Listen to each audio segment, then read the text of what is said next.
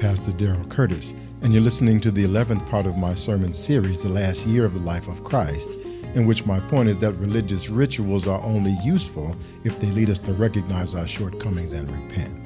The following is a presentation of the Family Life Baptist Church in Lansing, Michigan. For more audio and video content, please visit FamilyLifeBC.com. Well, August 10th. And our lesson for today is the, is the 11th part of our sermon series on the last year of the life of Christ. Text for this morning is Luke chapter 10, verse 25 through 28, and the Bible says this Then a certain expert in the law stood up to test Jesus. Teacher, he said, What must I do to inherit eternal life? What was written in the law, Jesus replied. How do you interpret it? The man answered, you shall love the Lord your God with all your heart and with all your soul and with all your strength and with all your mind, and love your neighbor as yourself. Your answer is correct, Jesus said. Act accordingly, and you will live. Then the man, wanting to justify himself, said to Jesus, And who exactly is my neighbor? That's a good question. We're going to talk about that today. But before we go farther, let's bow our heads in a word of prayer. Gracious God, our Father, we thank you afresh for the total sufficiency of Jesus Christ, for the perfect teaching ministry of your blessed Holy Spirit, and for his ability to explain your word. So give us the words to say, and let us say them with liberty, with clarity, and with boldness, and that somebody listening might believe the report thanking you in advance for all that you are going to do in the strong and perfect name of Jesus Christ our Lord, we pray. Amen. Now, thank you very much for coming to hear this message today. And before we begin this, our next lesson, let us reiterate our reason for attending church. We attend church to obtain the mind of Christ, meaning to have the Bible illuminated in our minds so that we can clearly understand the principles that Jesus taught and base our daily de- personal decisions on those principles. We come to church because we want to be obedient to the Bible, which is the doctrine of Jesus Christ, in an informed, insightful, and intelligent manner. Now, we are continuing our review of the last year of the life of Christ. Luke 9:51 records, "As the time approached for Jesus to be taken up to heaven, Jesus made a firm decision to go to Jerusalem. Now, for the rest of his time on earth, Jesus Christ will be preparing his disciples for his return to heaven. In our last lesson, we recounted the episode in which Jesus sent 70 men as forerunners to equate the people in the towns that he planned to visit on his last preaching tour with the knowledge of his, Jesus Christ's, position and power. Jesus was bringing access to the kingdom of God to those that repented. And he gave his healing power to the disciples so that they could demonstrate his power to show the people that the kingdom of God was coming. Now, Jesus expected people to worship God and repent after they received the healings that he and his disciples bestowed, and talked of the impending disaster for those that did not respond. Matthew 10 and Luke 10 record, then he began denouncing the cities in which he had done most of his miracles because they did not turn from their sin. Disaster awaits you, Chorazin. Disaster awaits you, Bethsaida. If the great miracles performed in you had been done in Tyre and Sidon, they would have turned from their sin long ago and be sitting in sackcloth and ashes. I'm telling you, it will be better for Tyre and Sidon on the day of judgment than for you. And you, Capernaum, have you been lifted up to heaven? You'll be thrown down into hell. For if the great miracles performed in you had been done in Sodom, it would still exist today. So I tell you the same thing. It will be better for the land of Sodom on the day of judgment than for you. Then he told the disciples, Whoever listens to you, whoever listens to you listens to me. And whoever rejects you rejects me.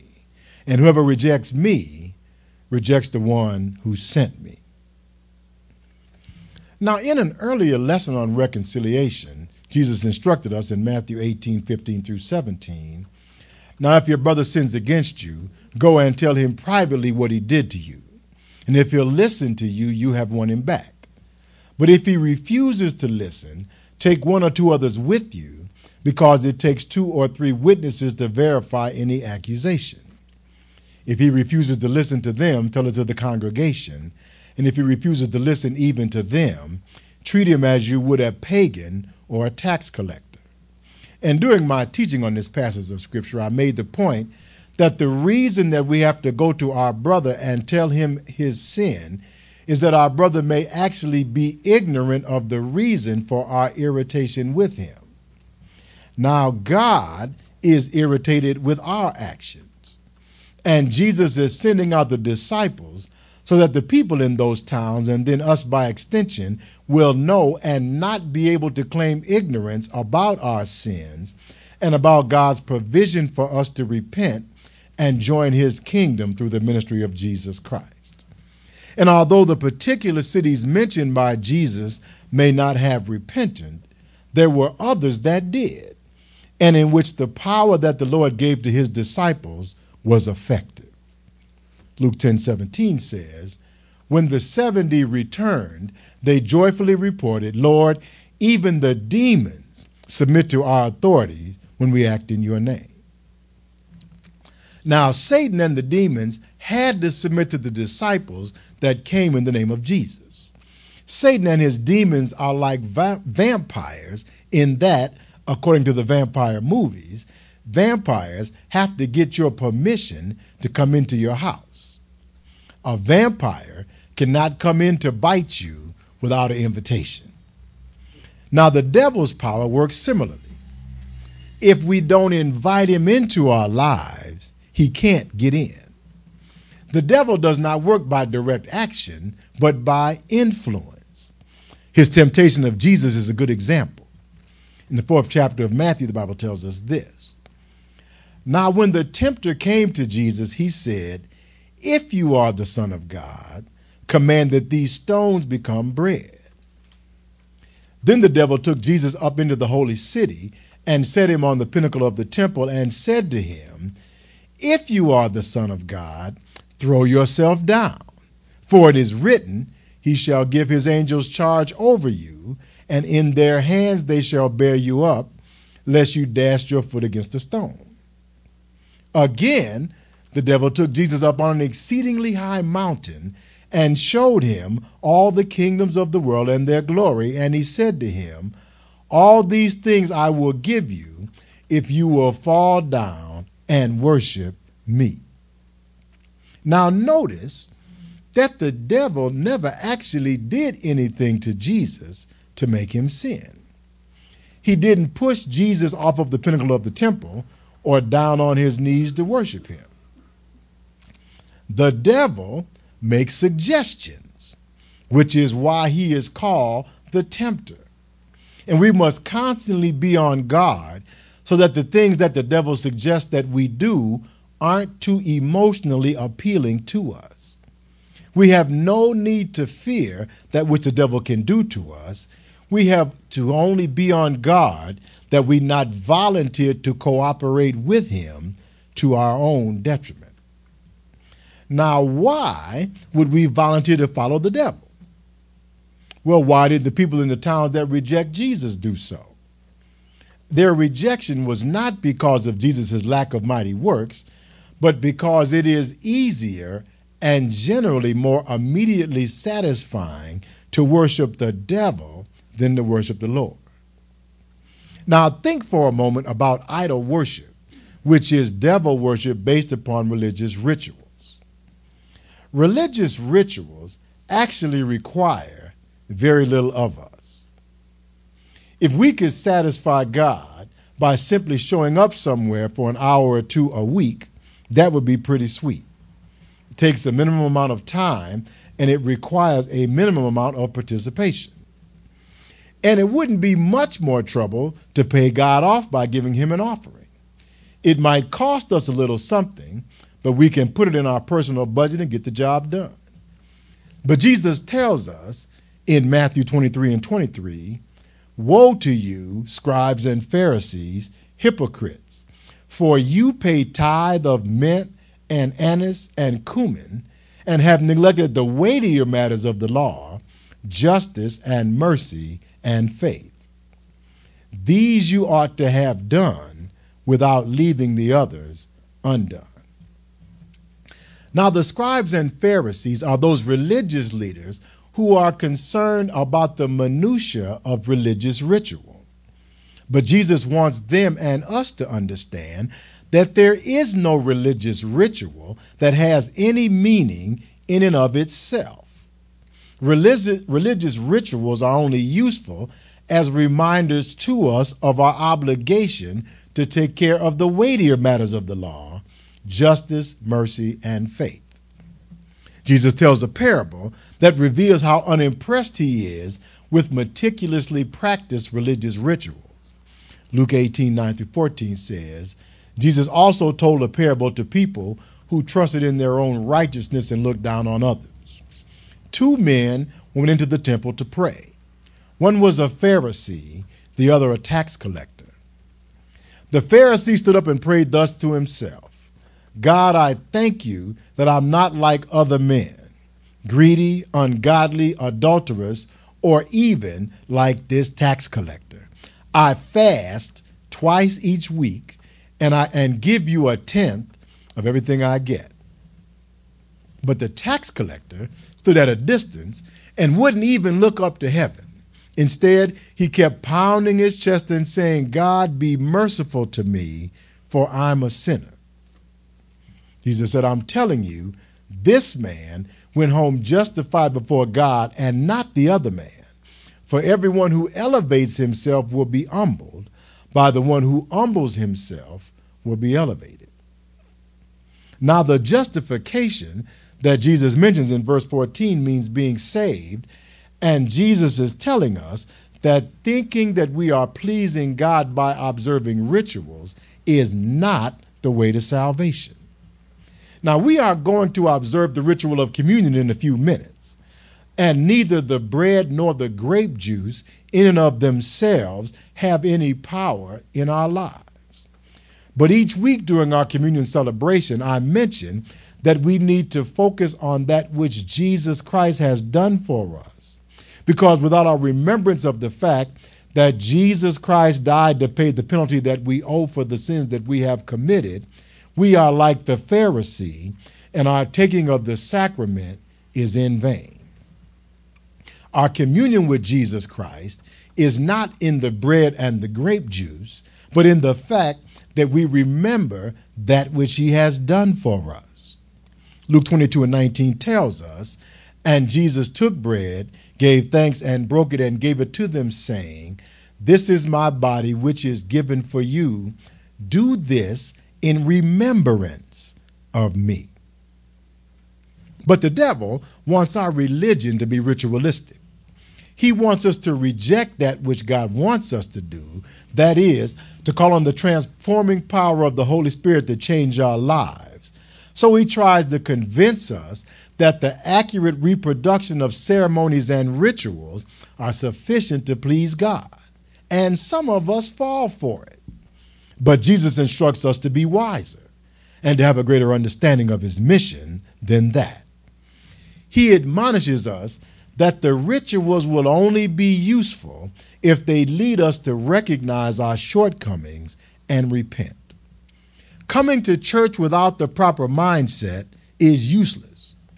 The men that incited Pontius Pilate to have Jesus crucified were in the temple of God every time the door opened but they never really got the point of their repetitive religious rituals. As a matter of fact, the religious rituals themselves became the point of their lives, and although they performed the ceremonies religiously, meaning with regularity, they actually had no contact with God. We can tell that this is true because when God, in the person of Jesus Christ, actually came to visit, they did not recognize him and they did not honor him. Instead, they became defensive when Jesus Christ pointed out their shortcomings.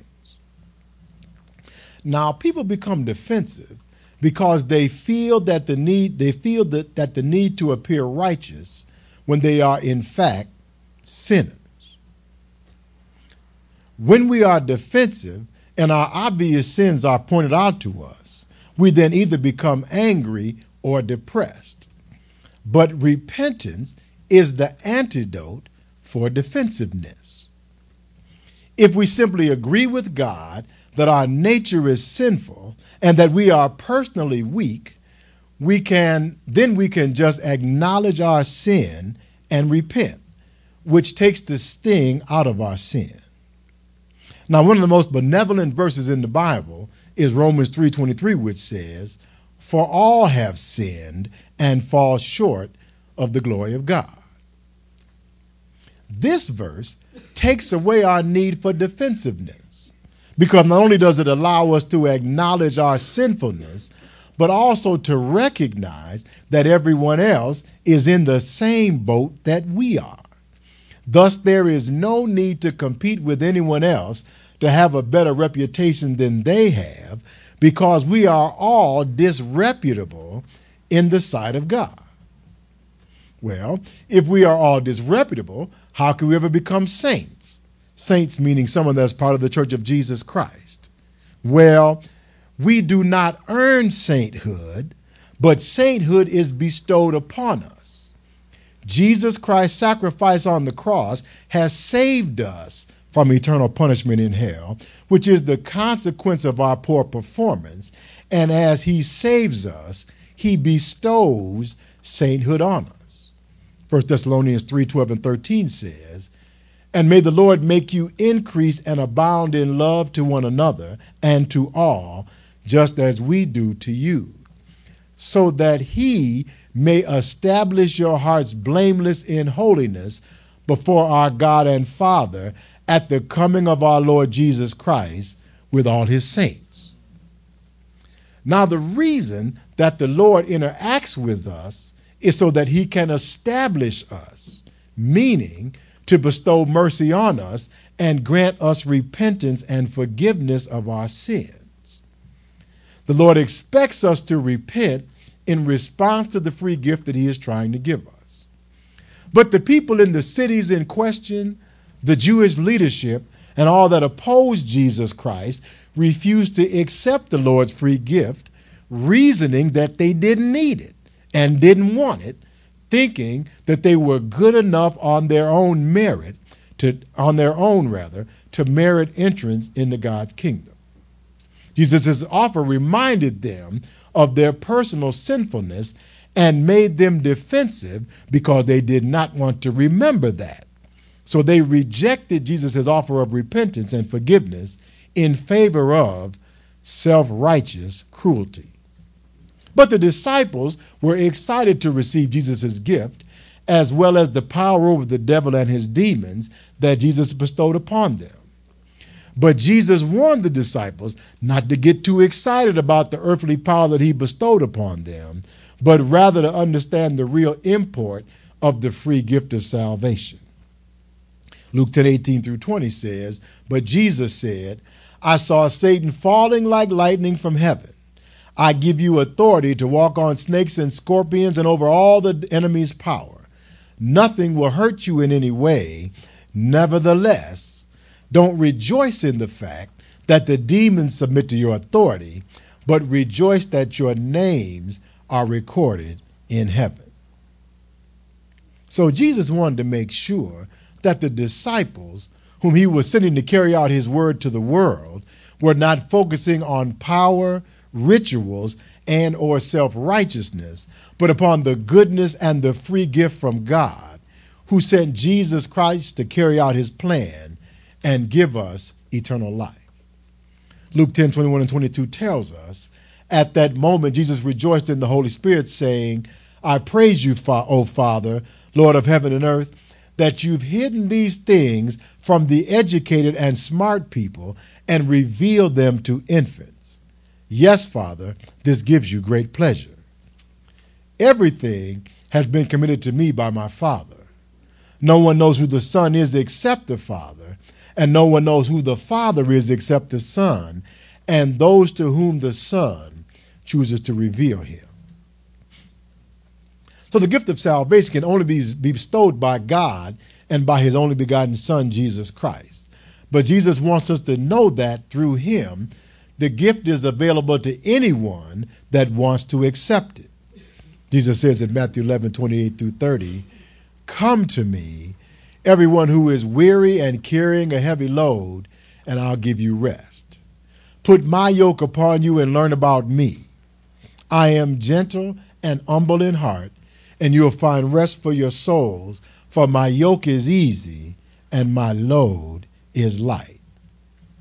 Luke 20, 10, 23 and 24 says, Then in private he turned to his disciples and said, The eyes that see what you see are greatly blessed. I'm telling you that many prophets and kings wanted to see the things that you see, yet didn't see them, and to hear the things you hear, but didn't hear them. So Jesus publicly claims to be the Son of God, the one to give rest for those in need of God and the one that knows that the educated and the intellectuals are too smart to realize.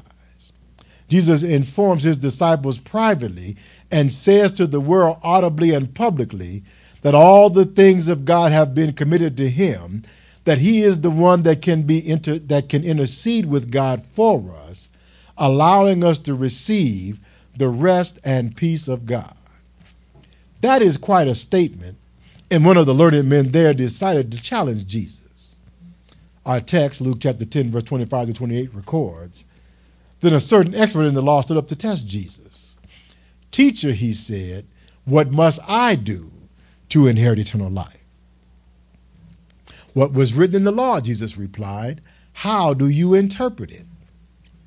The man answered, You shall love the Lord your God with all your heart and with all your soul and with all your strength and with all your mind, and love your neighbor as yourself. Your answer is correct, Jesus said. Act accordingly, and you will live. So the conversation went like this The expert in the law asked Jesus, What must I do to be saved? Jesus answered the expert, Since you claim to be an expert in God's law, and God's law defines salvation, you should know what the law said. Of course I do, responded the expert, but I'm testing you. Interpret the law for me. That's what the expert said in Luke 10 29. Then the man, wanting to justify himself, said to Jesus, And exactly, and who exactly is my neighbor? Now, the expert was looking for a biblical definition of neighbor with some clarification on the syntax of the word. He expected Jesus to talk about the law, as in Leviticus 19, 17, and 18, which says, You shall not hate your brother in your heart. You shall surely rebuke your neighbor and not bear sin because of him. You shall not take vengeance, nor bear any grudge against the children of your people, but you shall love your neighbor as yourself. I am the Lord. Now, this passage of Scripture along with the rest of the Old Testament Levitical law, was based upon God's command to the Israelites to go to the promised land, to destroy all the inhabitants of the land, and to take over the land in the name of God and the Israelites. Deuteronomy 20, 16 through 18 records, But of the cities of these people which the Lord your God gives you as an inheritance, you shall let nothing that breathes remain alive but you shall utterly destroy them the Hittite, and the Amorite, and the Canaanite, and the Perizzite, and the Hivite, and the Jebusite, just as the Lord your God has commanded you, lest they teach you to do according to all their abominations which they have done for their gods, and you sin against the Lord your God. So in the Old Testament law, the Lord commanded the Israelites to destroy the evil pagan influence in the land to prevent the Israelites from going astray and following other gods. But Jesus has come to influence both the Israelites and those other ethnicities to come into his kingdom. So, unlike Leviticus 19, 17, and 18, Jesus' definition of a neighbor has nothing to do with ethnicity, but rather to do with the weightier matters of the law, justice, and mercy and faith. In answer to the expert's probe, Jesus tells the wonderful story that's found in Luke chapter 10, verse 10 through 32. Accepting the challenge, Jesus said, A man once took a trip from Jerusalem down to Jericho. Along the way, robbers attacked him, stripped off his clothes, and beat him, and then went away, leaving him half dead. Soon a priest happened to take the same road. When he saw the man, he crossed to the other side and kept going. Not long afterward, a Levite came to the same place, saw the man, and also passed by on the other side. Now, Jesus mentioned that the man taking the trip started from Jerusalem to inform the expert that the half dead man was a Jew.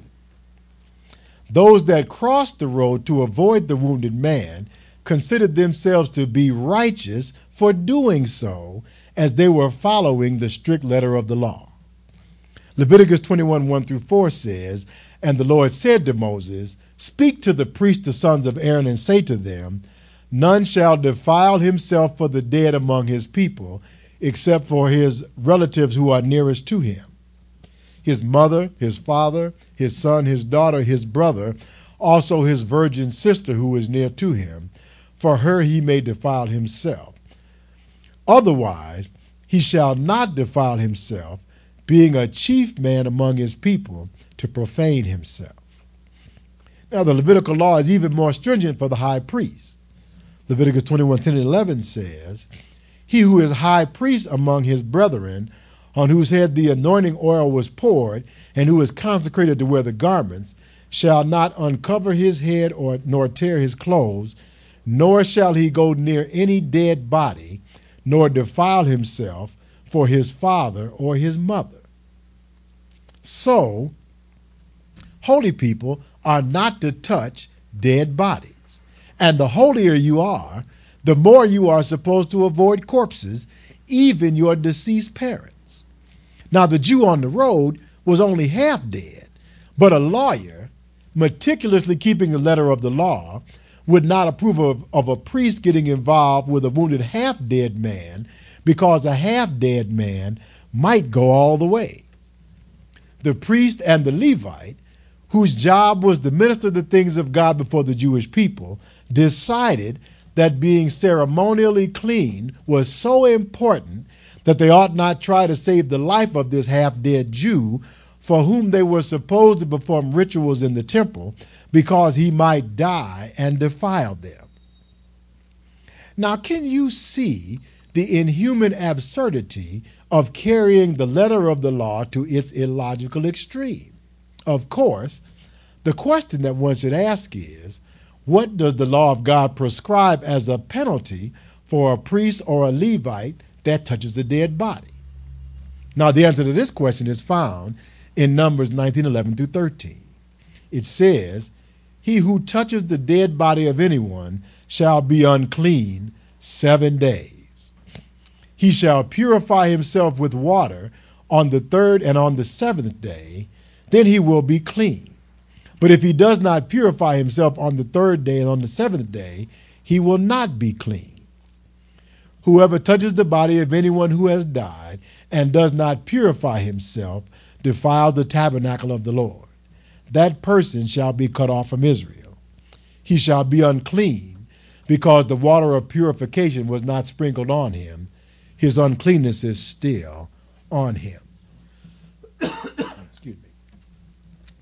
So the penalty to the priest or Levite would be seven days of ceremonial uncleanness and having to take a bath in water on the third and seventh day. So the question for the lawyer is would it be better to let the man die or to have to take a week off from, perform, from, from performing ceremonies? The answer to me is obvious. Jesus makes it even more obvious as he finishes the parable in Luke 10 33 through 35. He says, But then a traveling Samaritan came by, And when he saw the man, he was filled with pity. He examined him and dressed his wounds, applying wine and oil to them. Then he put the man on his own donkey and brought him to an inn where he took care of him. And when he left the following day, he took out two days' wages and gave the money to the innkeeper. Take care of him, and he instructed, and I'll repay you for, the, for whatever else you may spend. Now, I hope that you remember from our last lesson that the Jews and the Samaritans generally had no dealings with one another because of their ethnic differences. But in Jesus' story, the priest and the Levite, who considered themselves holy men, used the law of God to justify allowing a man of their own Jewish race to die so that, so that they would not become ceremonially, ceremonially unclean, something that they could remedy in seven days. The pagan Samaritan, however, who wasn't a worshiper of God, had the some humanity to help his enemy, the Jew, because he was spiritual enough to understand that in a life and death situation, neither race, color, ethnicity, natural origin, or religious or political affiliation should stop someone from helping a person in need.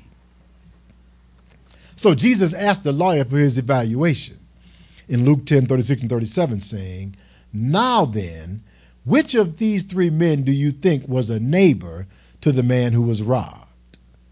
The expert in, in the law replied, The man who showed kindness. Go, Jesus said, and act in the same way.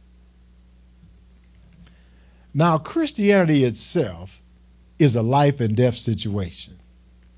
Romans 6:23 tells us, "For the wages of sin is death, but the gift of God is eternal life in Christ Jesus our Lord." And Jesus says in Matthew 11:28 through 30, "Come to me, everyone who is weary and carrying a heavy load, and I'll give you rest. Put my yoke upon you and learn about me. I am gentle and humble in heart." and you will find rest for your souls, for my yoke is easy and my load is light. Now, whom does Jesus call to eternal life? Everybody. It doesn't matter who you are, where you came from, how much money you have, who your parents were, where they came from, or how much money they had, or what you have done in the past. Romans 3:23 tells us for all have sinned and fall short of the glory of God. And if you know that you are a sinner, that you have sinned, you have the opportunity to join the club. All of us members are sinners. The fact that I've been in church more than you and have studied the Bible more than you doesn't make me better than you because we all fail God's test. Think about it. If the perfect score on a test is 100 points, and passing on the test is a 70, and I get a 50 on the test and you get a 40, which one of us failed? And unlike some classes, Jesus does not grade on the curve. God's word is straight scale. It says in Ezekiel 18 and 20, the soul who sins shall die. The son shall not bear guilt of the father, nor the father bear the guilt of the son the righteousness of the righteous shall be upon himself, and the wickedness of the wicked shall be upon himself. But the Bible clarifies this passage in Romans 3:10 through 12, as it is written, There is none righteous, no, not one. There is none who understands, there is no one who seeks after God. They have all turned aside, they have together become unprofitable. There is none who does good, no, not one. This is the description of every unsaved person. There is no demographic that changes this fact. Man or woman, Jew or Gentile, Protestant or Catholic, black or white, Oriental or Occidental, Republican or Democrat, hawk or dove, rich or poor. But there is only one person that can change the fact of our sinfulness, and that person is Jesus Christ.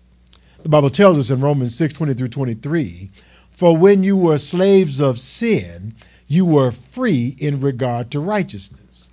What fruit did you have then in the things of which you are now ashamed? For the end of those things is death. But now, having been set free from sin and having become slaves of God, you have your fruit to holiness, and in the end, everlasting life. For the wages of sin is death, but the gift of God is eternal life in Christ Jesus our Lord. So, how do we access this wonderful gift of eternal life from Jesus, from God in Jesus Christ? First, we must realize that Jesus Christ died physically on the cross of Calvary as a sacrifice in our place to pay the penalty that we owe for the sins that we have committed. Then we must recognize that Jesus Christ rose physically from the dead. And after he rose, he walked and talked with his disciples, in one case with over 500 men at one time. Jesus left us the biblical and historical record of his resurrection to prove to us that he is God and that he can provide us the forgiveness of which he tells us to preach. Then we must recognize our own personal sinfulness and lose the defensiveness that we have about our sinful conduct. And once we recognize our sin and lose the defensiveness that we have about our personal sinfulness, we can then repent of our sins and leave them in the past. We will not be perfect, but we can always be better, growing in the grace and knowledge of Jesus Christ. We must yield to the power of the Holy Spirit on a daily basis, whom Jesus sends us once we choose to believe in him. Uh, to live even as the Good Samaritan lived, helping others and spreading the good news of the kingdom of God as Jesus called his disciples to do. We will then be able to put our sinful past behind us and move forward, not being directed by our own power or might or self esteem, but being directed by the love of God and by the grace of Jesus Christ and by our communion with the Holy Spirit. Then we will not leave people by the side of the road because they are unclean and we don't want them to affect us. But we will recognize that we are at the table of Jesus Christ only by his grace and that we have received his gracious gift, or that as we have received his gracious gift, we have the obligation to show others how to receive his gift as well. Who is my neighbor? My neighbor is anyone who has a need that crosses my path, whom I would like to meet my needs if I had a need and I crossed his path. Our neighbors may not be half dead, needing us to patch up their wounds to keep them alive, but they may need Jesus Christ so that they can have everlasting life. And let us yield to the Holy Spirit and help those with whom we come into contact to live past this life into the next one. And that is our lesson for today. Let us pray. Gracious God, our Father, we thank you this morning for this lesson, and we ask you, Lord, that you let us learn the lesson of the Good Samaritan. Help us to not pass by folks on the road that are in need of the information that we have. We recognize that there are some that cannot be helped. But we know that you put some in our path so that we can help them and help us to do so. And help us to let them know that although the wages of sin is death, that the gift of God is eternal life through Jesus Christ. And now, Lord, we thank you for all that are in the house today. We ask that you give us traveling mercies as we go down from this place and then bring us back again at the appointed time. And now, Lord, we thank you for all these things. We thank you for your goodness, for your mercy, and for your grace. And most of all, we thank you for your sacrifice on the cross, for rising from the dead on that Sunday morning. Thank you, Lord, in the wonderful name of Jesus we pray. Amen and thank God.